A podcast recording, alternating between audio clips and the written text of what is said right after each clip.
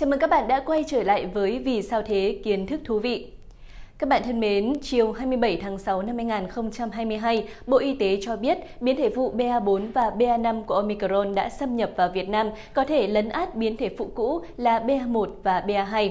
Hiện tại, rất nhiều người đang lo lắng về sự xuất hiện của những biến thể này. Vậy BA4 và BA5 là gì, có nguy hiểm không và tốc độ lây lan như thế nào? Hãy cùng chúng tôi tìm hiểu trong video ngày hôm nay. Thông tin được chúng tôi tổng hợp từ những trang báo uy tín trong nước. Mời các bạn cùng theo dõi.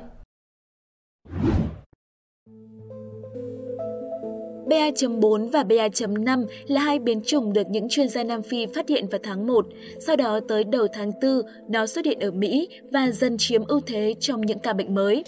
BA.4 và BA.5 mang những đột biến của riêng chúng, với những thay đổi ở đột biến L452R, F486V trên protein gai. Điều này giúp virus bám dính vào tế bào vật chủng nhanh hơn, dễ dàng hơn, thậm chí có thể điều chỉnh một số phản ứng miễn dịch. Hiện nay, nghiên cứu về hai dòng phụ Omicron BA.4 và BA.5 vẫn còn rất hạn chế. Một nghiên cứu hồi tháng 5 phát hiện ra rằng BA.4 và BA.5 có chung nguồn gốc với những chủng Omicron trước đó. Song một phân tích khác thì lại cho rằng đây là hai nhánh phụ của BA.2. Tại các nước châu Âu và châu Mỹ, BA.4 và BA.5 là hai thủ phạm khiến họ phải đối mặt với hàng loạt làn sóng COVID-19 mới. Trung tâm Kiểm soát và Phòng ngừa Dịch bệnh CDC của Mỹ ngày 14 tháng 6 thông báo rằng, tính tới ngày 11 tháng 6, có tới hơn 21% số ca mắc COVID-19 tại nước này là do nhiễm hai dòng phụ của biến thể Omicron là BA.4 và BA.5. Số ca mắc mới COVID-19 trong 7 ngày tính tới ngày 11 tháng 6 ở Mỹ là 105 5.615 ca, tăng 6,7% so với một tuần trước đó.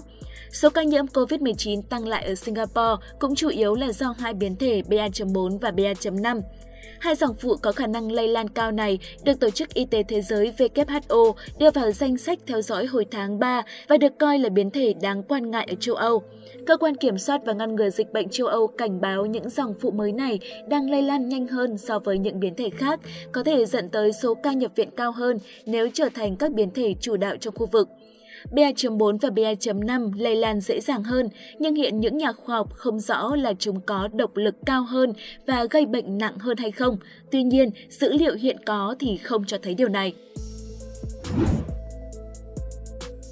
Trong khi vaccine COVID-19 đang được cải tiến trước sự ra đời của những biến thể mới, vaccine phiên bản gốc vẫn có hiệu quả đối với mọi loại biến thể của virus SARS-CoV-2.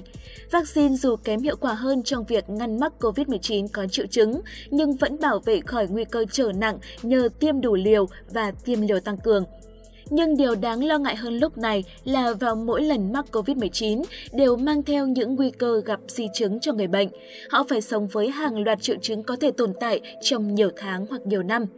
Nhiều chuyên gia cho rằng để bắt kịp với sự phát triển của virus, vaccine COVID-19 nên được cập nhật nhanh hơn, thậm chí là phải nhanh hơn vaccine cúm hàng năm.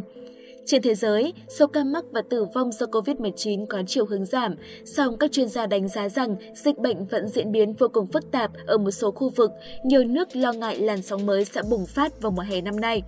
WHO cho rằng nhân loại vẫn đang ở trong giai đoạn của đại dịch, Omicron chưa phải là biến chủng cuối cùng, do đó các nước cần phải tiếp tục duy trì tiêm vaccine và giám sát trọng điểm.